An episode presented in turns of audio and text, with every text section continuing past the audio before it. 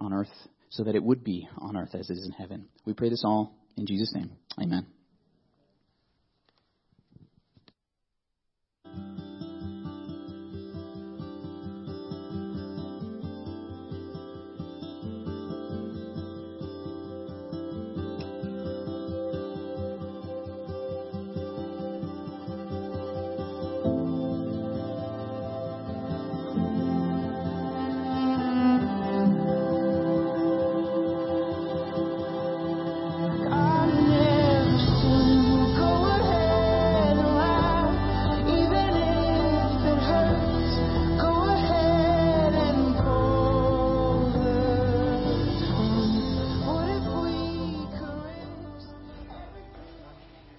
Good morning, everybody. I hope you're doing well, whether you're here in person or whether you're joining us online. I'm just so glad that you could join us this morning. It's a snowy day out there. It's cold, but there's a certain excitement in the air. Uh, my name is Sawyer Trapp, as Matt said. I'm our student ministries director here, so I get to I get the amazing opportunity each week to uh, meet with our students, our sixth through excuse me, 12th, seventh through 12th graders, and we have amazing games. Um, so if you have a student in that age group, quick plug before we get started, or if you know somebody, or if you are a 7th through 12th grader, we meet every Wednesday night um, right here, 6 to 8 p.m. So we'd love to see you there. Um, I have been on staff now for three-ish months, which is crazy. It felt like it's been such a whirlwind. It's gone so fast. Um, it's wonderful to have met you all, and it's wonderful now for the opportunity to be able to preach a sermon on a Sunday morning. But we're going to start off with a question, which is always a good way to start. So how many of you have siblings, a brother or a sister? Go ahead and raise your hands. So most of us do. How many are you an only child? You're an only child. So some, some only children out there too. Represent. I, I had one brother growing up. I still do. Still have a brother. Um, he lives in, uh, Fort Worth, Texas, but we're two years apart. And I don't know about you, but I think the closer you are in age, the level of intensity between you escalates. So if, if there's a difference between you, maybe you can be friends, you're maybe in different stages of life. But being two years apart, you're close enough in age, especially as you get older, you maybe have the same friends, you know the same people. And so my brother and I fought a lot. Like a lot, a lot. And I'm the older one. However, my younger brother, he's scrappy. He's a fighter. I would always be like, no, I'm not to fight, whatever. But he's like he would like punch me and I would always like just take it, whatever, like be the passive one. But what my parents would do time after time again is they would force us to say that we're sorry. Have you ever experienced that? Where you just get done fighting, like your emotions are still invested in the situation, you're still mad, you're still upset, and then your parents come up and make you apologize. And so you, you quick mumble and you're, I'm sorry, whatever. And then my parents would do it one step further. I don't know about yours, whether they did this growing up or not. They would make us hug. They would make us hug. So it was literally like the shortest hug that you've ever seen. It was literally like, that's it. Like, and that, and that counted. And I don't know if you've seen this, but some parents are now choosing this as their method of discipline. So we want to pull that up. Our get along shirt. So presumably they're in a situation, they're an argument. And you know what? If you, if you want to spend that much time around each other, we're going to put you in a large, extra large shirt and you're going to hang out for the rest of the day and you're going to get along.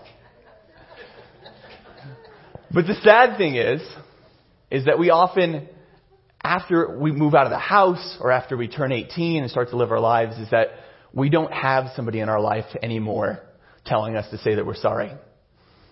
We don't have anybody in our lives anymore. We're, we're in control of our own destiny. Whether we're going to forgive, whether we're going to hold on to grudges, how we're going to live our life is up to us. And so throughout this sermon this morning, I want you to think. I want you to think of one person in your life. Because I think if we're honest with ourselves, we all have one person in our life that we need to forgive. Maybe it was you and your spouse on the, on the ride here this morning. There's snow, they're stressful, there might have been some choice words said even on the way to church. Or maybe it's someone from your past. Someone when you were a child that hurt you, that made you feel less than. Whoever that person is in your life, I want you to think about that person this whole, this whole morning as we look in the life of Joseph. Because Joseph had lived a pretty amazing life at this point. If you, if you joined us over the past couple of weeks, we've seen Joseph go from a favorite son of his father to being sold into slavery, to being almost killed, to being ruler over an Egyptian's house, to once again being tossed into prison after issues and accusations of sexual harassment, to once again being lifted up where he's the ruler of the entire prison, interpreting dreams of the cup uh, bearer and the baker of Pharaoh. And last week, coming to Pharaoh and interpreting the dream of the ruler over Egypt to a point where he was not only the dream interpreter, but he becomes second in command over all of Egypt. One of the most powerful lands at that time. He was second in command. He could do whatever he wanted. He has a wife. He has children. Life is going amazing for him. He's ruling over this large government bureaucracy. They're saving up food, collecting food, and then the famine begins. And people start to come to get food from Egypt. As they run out, as the harvest becomes less and less and less, Egypt becomes the only option that they can turn to. The only place where they can actually find food in a famine that they know is going to be going on for years. And that's where the situation completely changes for Joseph. Because one of those families that comes is his own brothers. The brothers that had sold him into slavery, that had started his trajectory of life, a life that he never would have imagined for himself. And yet he's in a place now where he's the one with the power. And that's going to all change when he's put face to face with the people he has yet to forgive. So we're going to jump in. We are in Genesis 42. We got a lot to cover this morning. Matt has only been doing like a chapter or two. We are doing four this morning. So, put, strap on your seatbelts, buckle up because it's going to be a ride. So, we are in Genesis 42 and it starts off like this. When Jacob had learned that there was grain in Egypt, he said to his sons, why do you just keep looking around at each other? He continued, I have heard that there's grain down in Egypt.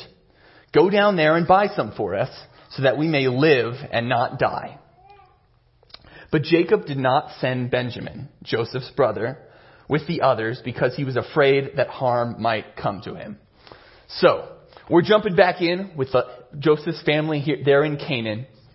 And Jacob, the father, tells all of the other brothers, the other 10, 11 brothers, to say, you know, what are you doing? You're just standing around. We don't have any food. You need to go down to Egypt. So he sends them. But that last verse is important. But Jacob did not send Benjamin. Now Benjamin is kind of a new character to this story. We haven't heard about him in, in the previous chapters, but Benjamin was the actual blood brother of Joseph from Rachel, Jacob's favorite wife. So they were all kind of stepbrothers. They all had different mothers, but this was Joseph's actual brother. Benjamin had been born while Joseph had gone on this amazing journey in Egypt. Benjamin, now at this point, is roughly about 16, 17, maybe, maybe early 20s, around the same age that Joseph was when he was sold into slavery. And so you can see Jacob has not come to terms with the loss of his favorite son. My wife is a therapist, and so she has studied a lot of counseling terms, and there's this idea of projection. It's that we can't deal with our emotions, and so we project them onto other people. And I think that's what Jacob doing in this situation is he hasn't come to terms with the loss of his favorite son, and so now he's holding Benjamin, his youngest son, even tighter. Nothing's going to happen to him. So he does not send Benjamin. So the other brothers go they take that long journey down to Egypt, and when they get to Egypt, they're confronted by their brother.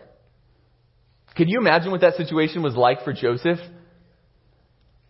Joseph, who is now in a position of power, he's named one of his sons. The meaning is basically that God has allowed me to forget.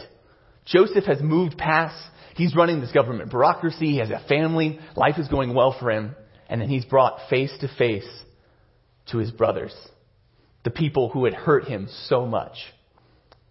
But they don't recognize him. The Bible makes this interesting wordplay where they don't recognize him, excuse me, Joseph recognizes them, but he makes himself unrecognizable. Last week we learned that when Joseph was brought to Pharaoh, they had him basically completely shaved. He had no facial hair. He was probably bald. He had probably given that Egyptian makeup uh, we see in the hieroglyphics, that deep eyeliner. He looked completely different, let alone that the last time they saw him, he was a teenager and now he's almost 40. Now obviously your facial structure, structure is about the same, but you look completely different than you do as a teenager than you do when you're 40. He looks completely different and so his brothers don't recognize him. But Joseph knows right off the bat who's in front of him. And thus begins the interesting saga of Joseph and his brothers. What Joseph starts off with is he starts accusing them. He interviews them. He interrogates them. He brings out that big light, basically, you see in the movies. It's in a dark room. Joseph is there, and he puts that light on him and said, why are you doing it? What are you doing here? He's trying to figure out what his brothers are doing. And his brothers have no idea. They're just like, you know, we just need food. We're hungry. Our dad sent us. Joseph responds by accusing them to be spies, accusing them of trying to find weak points in the Egyptian government to try and infiltrate. And the brothers are once again like, they don't even know what's happening. They're, they just came to get food and now they're being accused of espionage. This has been an interesting turn of events for their brothers. They, they just thought it would be easy. They go down, pay some money, get some food. But now it turns into a full-on interrogation. And in fact, Joseph is now playing out the pain that he's experienced with his brothers. Just like Joseph was accused of spying on his brothers when his father sends them down when they're watching the flocks, he accuses his brothers of being spies. And just like Joseph felt that he had done nothing wrong, his brothers now experience what it feels like to be accused when you feel like you haven't done anything wrong. And isn't that true with us too? Because when we've been hurt, when we experience pain, we often play that out in our lives too. What has been done to us becomes the way we see the world, becomes the lenses that we view our lives and view others. And Joseph, like any other person, is doing the same thing. And so after accusing them of being spies, he throws them into prison for three days, much like the own prison sentence he had experienced for years at this point. And after three days, he brings them out and decides that he's going to send them with grain. But only if, only if they promise that when they return, when they need more food, that they'll bring the youngest Benjamin. You see, Joseph, in that interrogation, had learned that his father was still alive, that he now had a very own brother that he's never met. And what Joseph is trying to do is to evaluate, to test, to see if his brothers have changed. And so he sends them out, he sends them with food. He actually returns their money to them and tells them they can only come back if they bring Benjamin, the youngest, and prove that they're not spies by verifying their story. And you got to think about what it was like for the brothers. They had taken this long trek to Egypt, this long journey. They didn't have cars, they're walking. They may, had a, they may have had a couple of animals to ride, but this is a long journey. And when they get there, they face accusations of espionage. And then, halfway on the way back to Canaan, they realize that the money that they thought they had paid had been returned to them. You gotta think about what that, what is like. Because if they found out that they had their money and they try and go back to get more food, they're gonna get thrown into jail. They're gonna be accused of stealing, accused of taking what's not theirs. And actually what's gonna happen is they're going to live into the narrative that Joseph is trying to put upon them. But they realize right away what's happening. It says in that section right in the middle of 42 that what Joseph's brothers realize is that they're being punished for what they've done in the past. They realize that guilt comes up so quick for them. We never should have did, we never should have done what we did. We never should have plotted to kill our brother. We never should have sold him into slavery. We never should have lied to our father for decades at this point that their own brother was dead. Because when we're on the other side of the coin, when we've done things to other people that have hurt them, that guilt comes in an instant. Whether it's been a day or years or decades, like in Joseph's brother's case, that guilt and pain comes back in every situation that reminds us of what we've done. And it's the same for Joseph's brothers. But time goes on. They get back to Canaan and they go back to their dad time and time again and say, Hey, dad, if we want to go get more food, we got to bring Benjamin. The man that we interacted with there wanted to know all about our family, accused us of being spies. We need to verify our story. We need to prove that they were not the men that he said we were. And Jacob, time and time again, says, No, I'm not going to let my son, my youngest son, go with you to get killed, to get lost, to get eaten up by an animal as he believes happened to Joseph. But it's only when Judah, Judah steps up, pulls his dad aside, and allows himself to be offered in the place of Benjamin. To verify that he is going to be the one that is going to personally take care of his father's new favorite son. It says in verse 9 of verse four, of chapter 43 that Judah said to his Israel to Israel, Jacob's other name, to his father, I myself will guarantee his safety. You can hold me personally responsible for him if I do not bring him back to you and set him here before you. I will bear the blame before you all my life. I will bear the blame before you all my life. And you might be saying, why is that significant? Why is it significant that Judah is the one that steps up, that offers himself in the place to take the place of Benjamin, to verify that he's going to be safe, that he's going to be secure? Because Judah, Judah was the one who originally suggested that they sell Joseph into slavery. All of the other bro- brothers were plotting to kill him. They throw him in this cistern in this deep pit and they're going to kill him. But Judah, obviously the entrepreneur in the group, in the family, says, no, no, no, we can make some money off this. Why are we going to kill him when we can sell him? We can make some money.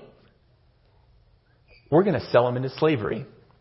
Now, obviously, their father has no idea about this, but Judah knows. Judah knows what he's done. And so this story, even though it's about Joseph, is also about his brothers, and Judah especially, coming to terms with what they've done and trying to live their lives differently. So after continued pleading and prodding and going to their dad, it's finally in this final interaction with Judah where he promises to bear the blame for if anything happens to Benjamin, that Jacob finally allows them to go.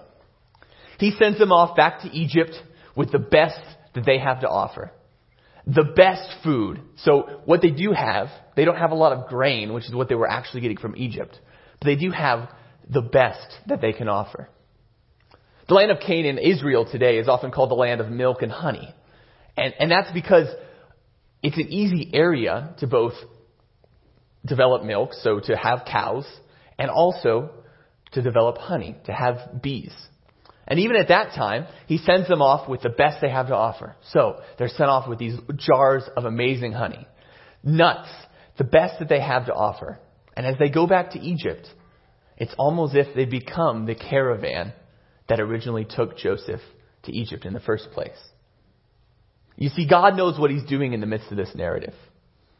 The author of this in Genesis knows what he's writing. And so there's an interplay between what Joseph has experienced in his life and what now his brothers are living out in their lives. They become the caravan of merchants that are now transporting the best that they have to offer to Egypt. And they also come back with the money. They, they want to make sure that they're above board in every respect. They come back with the money. They come back with this extra um, goods and materials. And they return to Egypt with the most important thing, Benjamin.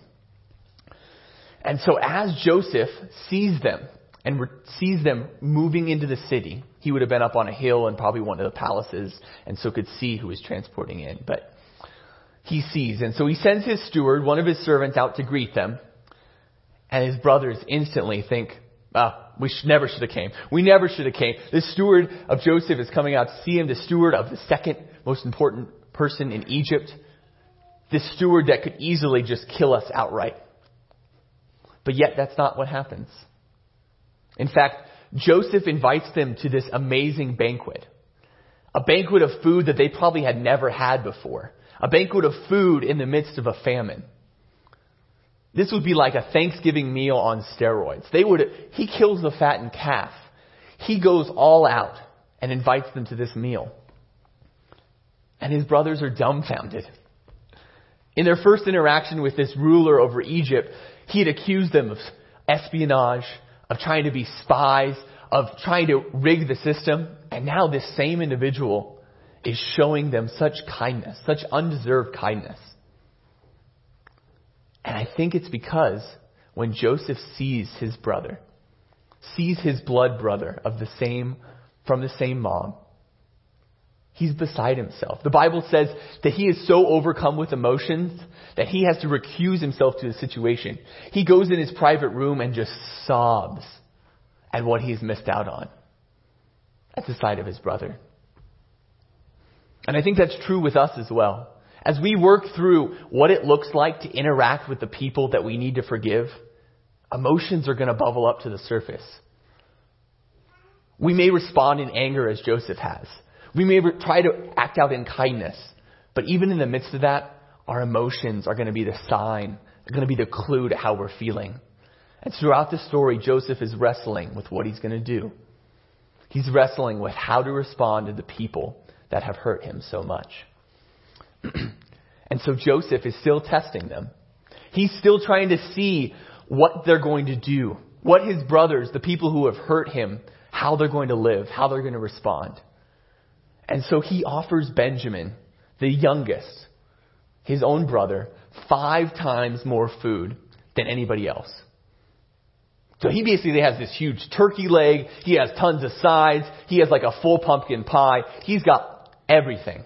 When his brothers, I mean, they, they have more food than they've ever experienced in the midst of famine. But Benjamin is shown this special kindness. And maybe if you're following along, it's, it's the reason that Joseph had been hated by his brothers. It's that favoritism. And so as he shows this favoritism to Benjamin, Joseph is testing to see how his brothers will respond. And yet they just keep eating. They, they barely even notice that anything has happened. They keep eating. But the story's not over yet. Joseph is still testing his brothers. He's still overcome with emotion. He can't decide what he's going to do.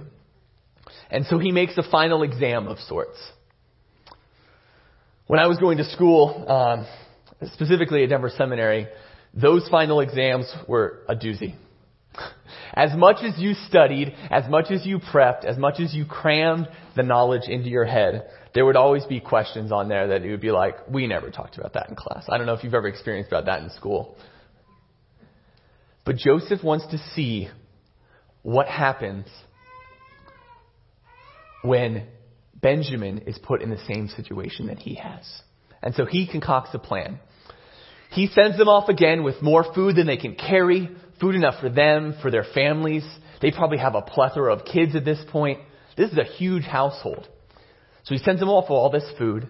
Once again, returns the money that they had brought, returns everything to them, and puts his silver cup the cup that he drank out of each day, the cup that he was given when he was brought in a position of power, made of pure silver, and he puts it in Benjamin's sack of food and sends them off on their way.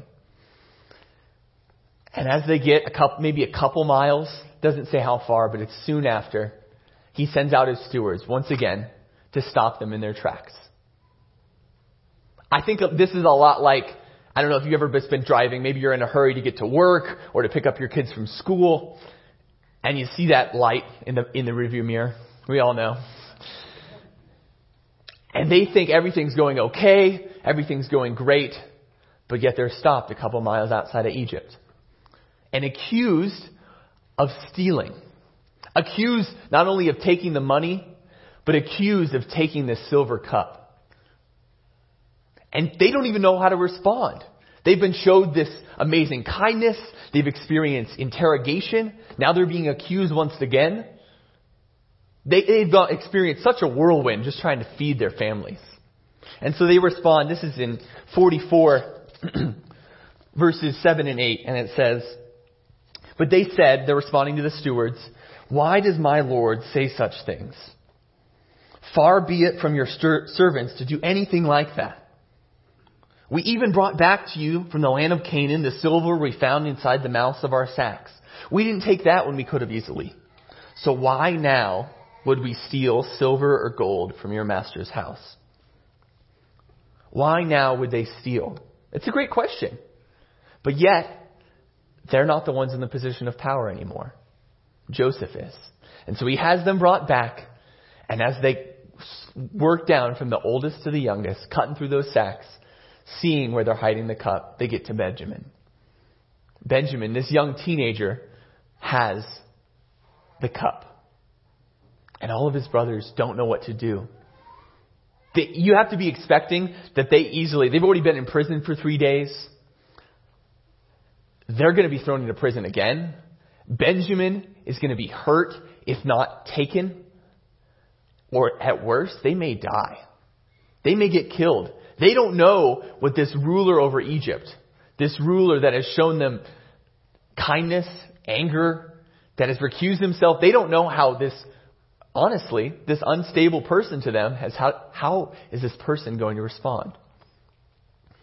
And so once again, once again, we see Judah. Judah, the one who had decided in the first place to sell his own brother into slavery. We see Judah step up. I don't know how many of you are familiar with the Hunger Games series, but I think this interaction is so clearly a parallel of Katniss stepping in the place of her sister. If you're not familiar, it's a book series and subsequent movies that where in this dystopian society, there's the Capitol in the middle and 12 surrounding districts, and year after year after year, due to a, rebellion of the districts against the ruling body of the Capitol, they have this Hunger Games, where two young adults, teenagers from each district, a boy and a girl, are sent to a death match. and all of the rest of the community watches, there's bets placed. This is a sport for them. And in the poorest of the poor district, District 12, where Katniss and her sister Primrose live, Primrose, this young girl, probably 11, 12, is one of the ones that's picked in the lottery to represent their district. And there's an amazing sequence in the movie where you can see Katniss. You can see in her eyes that she's already long determined what she was going to do. And she throws up her hand and volunteers herself as tribute in the place of her sister. Knowing basically that she's going to die on behalf of her sister. And it's the same thing that Judah does. Judah steps up in front of his brothers in front of this man, this ruler over Egypt, and tells the long story of what they've gone through, of how their father's doing, of what they've traveled. They've come from far away. The money has been returned. We return again. You show us such great kindness, offering us this banquet, this food that we've never experienced before. We go out, we leave again. The money is returned again. And now we're put before you. We lay ourselves before you. We, we don't know what to do. But I know that I can't go back and face my father if Benjamin is not there. I can't go back and see the pain that it would cause my dad. The pain that he's experienced once before. And in his mind, he doesn't say it, but in his mind he can say, because of me. The pain that I've caused my dad in hurting my brother. The pain that I've caused in shipping my brother to Egypt to be a slave. The brother who I think presumably is dead now. I can't face my father knowing that there's something that I could have done to save Benjamin. And so he says this, this is 44 verses 34, excuse me, 33 and 34. He says, Now then, please let your servant, me, Remain here as the Lord's slave in the place of the boy, and let the boy return with his brothers. How can I go back to my father if the boy is not with me? No, don't let me see the misery that would come on my father. And Judah volunteers himself as tribute. he volunteers for, for his youngest brother and offers himself up to whatever this ruler over Egypt has in mind for him. He suggests servanthood, but he knew that he was probably facing his death. And it's at that point that Joseph knows what he's going to do. You see, Joseph had experienced so much pain, so much hardship. His life had been put on a completely different trajectory than he ever imagined. He envisioned for himself a life of security and safety, of love from his father, of love above his other brothers. Joseph never envisioned that his life would take a completely left turn to lead him to slavery, to prison, to being lost and forgotten in a dungeon. Joseph knows what he's going to do. And so he removes everybody else from that room. All of the servants, all of his stewards, everybody else. And finally, finally, it's just him and his brothers face to face. He is going to finally have his revenge. He can finally do what he's probably dreamed about year after year, sitting in a dark cell being forgotten. He's finally the one with the power. And so he sends everybody out and begins to sob, begins to weep, begins to cry like he's never before. And he says this I am Joseph. Is my father still living? In the midst of tears, he can only utter out these words that he reveals himself to be Joseph. How's our dad? How's our dad? But his brothers were not able to answer him because they were terrified of his presence. This word terrified isn't, isn't just simple fear. Isn't like a jump scare in a scary movie. This word terrified, they're beside themselves. They're in agony. They're in fear. They know that even though this is their brother, he's the one now with the power. He's the one now that can change the course of their lives. He's the one now that can keep them all as servants, keep them all as slaves, hurt Benjamin, bring pain to them the same way that he, that they had brought pain to him. He could kill them all right then and there. He can do whatever he wants to. So they're terrified. Rightfully so. But Joseph, Joseph has seen the bigger picture. He goes on to recount to his brothers, to the people that he is yet to forgive, the amazing journey he's had since they last saw him. The amazing experience he has had, that God has led him, that God has grown him, God has developed in him a perseverance and a humility beyond anything that he would have imagined. His life has changed, but his life had changed even in the midst of all of that bad stuff, for the better. God had used Joseph to recount Pharaoh's dreams, to interpret them. He's put him all over Egypt. He saved hundreds, thousands of lives. He saved the known world at that time, basically. And so, he forgives. Joseph sees the bigger picture. Joseph sees that what God can do even in the midst of situations where we feel forgotten. Joseph has his revenge because forgiveness is the best revenge. Forgiveness is the best revenge.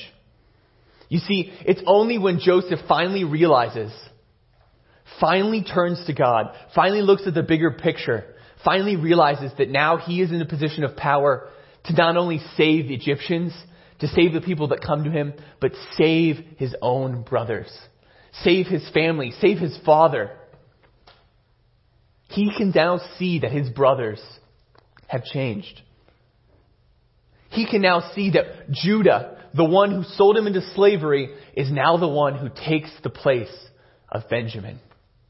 Joseph sees the bigger picture and makes forgiveness his revenge because it is the best option. Not only for Joseph, not only for people in the Bible, but for everyone. for you, for me. Forgiveness can be our revenge too. Now, you may be sitting there and saying, sure, Sawyer, that's a great idea for church on a Sunday morning. That's a great thing to say in church because forgiveness is a nice thing to do. It's what we're called to do as Christians. But you don't know the pain that I've experienced. You don't know what this person has done to me. You don't know the life that I've lived because that person chose to hurt me. And you know what? I don't. I don't know the experience that you've had in your life. And I'm sorry that that has happened to you. But just as Joseph realizes that God is in the midst of his life and his situation, God is in the midst of yours. And adding pain and hurt to an already painful and hurt filled situation is only, it's only going to make things worse. So choose forgiveness. But you may be saying, okay, that, that's great. I, I, I, the pain that I experience is real. I want to choose forgiveness.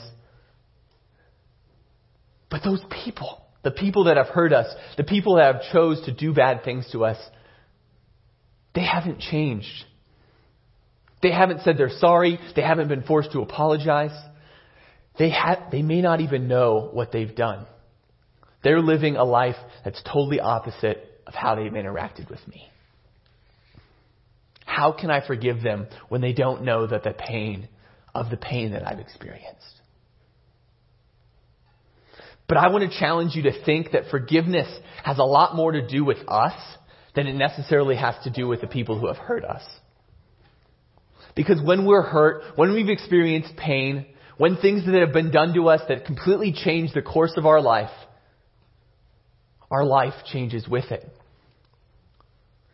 Because often when we hold on to pain, when we hold on to hardship, when we hold on to the negative things that experienced, have been experienced, have been done to us, they become our identity. They not only become events of our past, but they become how we live now in the present. I am a victim. I have been hurt. I am damaged goods. I am less than. I am not worthy. These become the ways that we live our life, the ways that we go out day after day. They might be in our past, but surely they affect our present. But forgiveness can change that. Forgiveness allows us, independent of what the pers- other person is doing, to change how we are living. To change where we place our identity. Forgiveness has a lot more to do with us than it does the other person. Lewis Smedes had something to say about forgiveness. And I think it's so true. He says, to forgive is to set a prisoner free and discover that that prisoner was you. Because forgiveness, our forgiveness, is not conditional on the people who have hurt us. It's conditional on us. We have the choice to make. We have the choice to live a new identity, to live a God given identity, to live into who God says we are, not who other people say we are. We can be set free. And finally, I don't know about you, but that sounds really good. That sounds really good for us. But maybe if you're sitting there being really honest with yourself, you're saying, forgiveness is good for me, but I want that other person to be punished. I want them to experience the pain that I've experienced. I want them to get a little idea of the change that has happened in my life. I want justice. And I think if you're in that place right now, you maybe understand the experience that God has undergone. Have you ever thought about that? It's a really easy thing to say that while we were still sinners, Christ died for us. But have you ever thought about what that looks like? That God, in the midst of our active rejection, of our active pushing aside, of our active negativity, God chooses to forgive. God chose to make a way to send his one and only son to live a perfect life, to die a perfect death, and rise again, conquering the sin, the pain, the hardship that has been caused towards him. God chose to forgive. While we were still sinners, while we were actively choosing something other than Him, while we were causing God pain, God chose to love us. Just like Joseph, it's only, it's only when we see what God has done that we can make the choice to forgive. It's only when we look at the forgiveness so evident of Jesus dying on a cross for a death he didn't deserve that we can actually start to take those steps towards forgiveness. It's only when we look to God and we realize how much we have been forgiven that we can forgive others.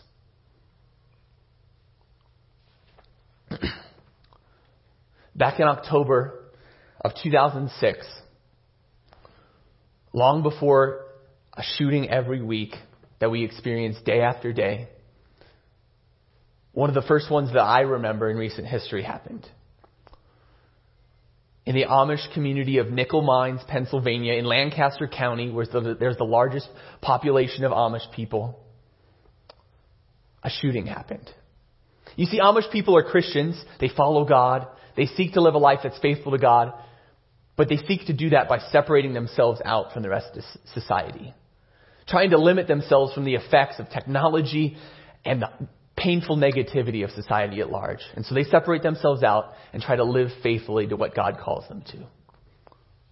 But even in the midst of that community, a community that's separated from technology, that tries to separate themselves from the pain and hardship of modern day life, their milkman, the man who delivered milk to their community, Carl Roberts IV, came in one October 2nd, barricaded himself in a schoolhouse with 10 school age girls, 6 to 13 years old, and puts them through a hostage situation, berates them, beats them, and ends up shooting eight of them, killing five school age girls, and then committing suicide.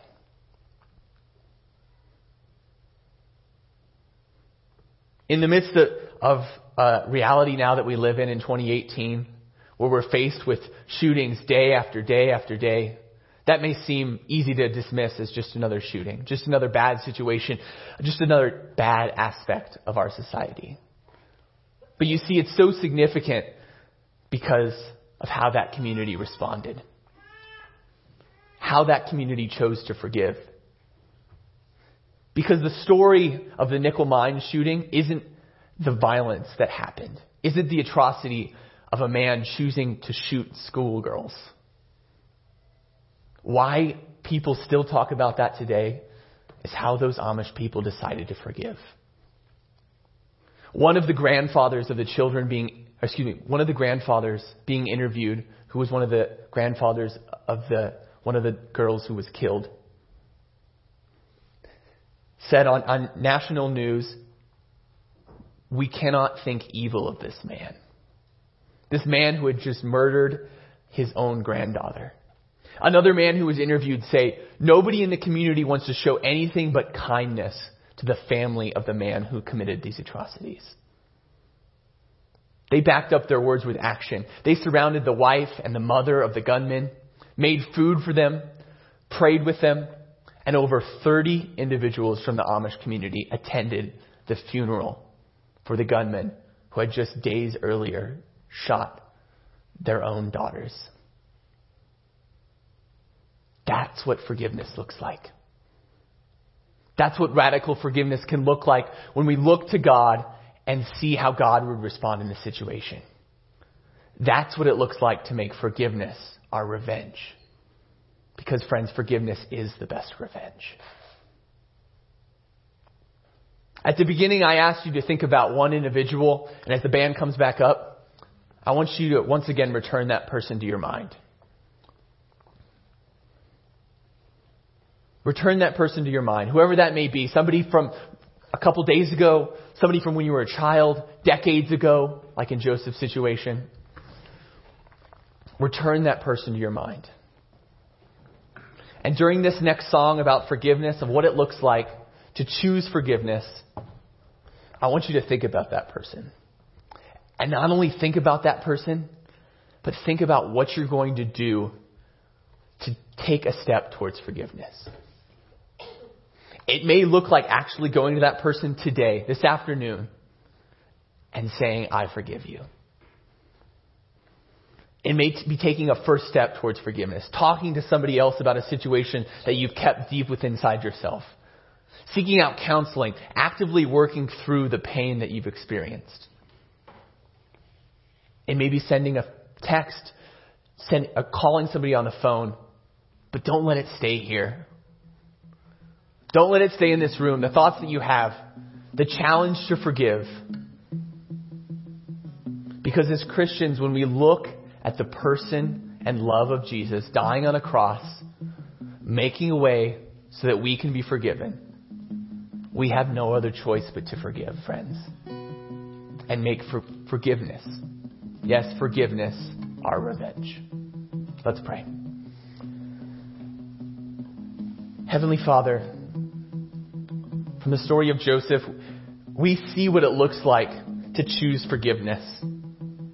Even when we're put into situations where we face the same people that have hurt us, that have caused us so much pain and so much agony, God, Joseph chose to forgive.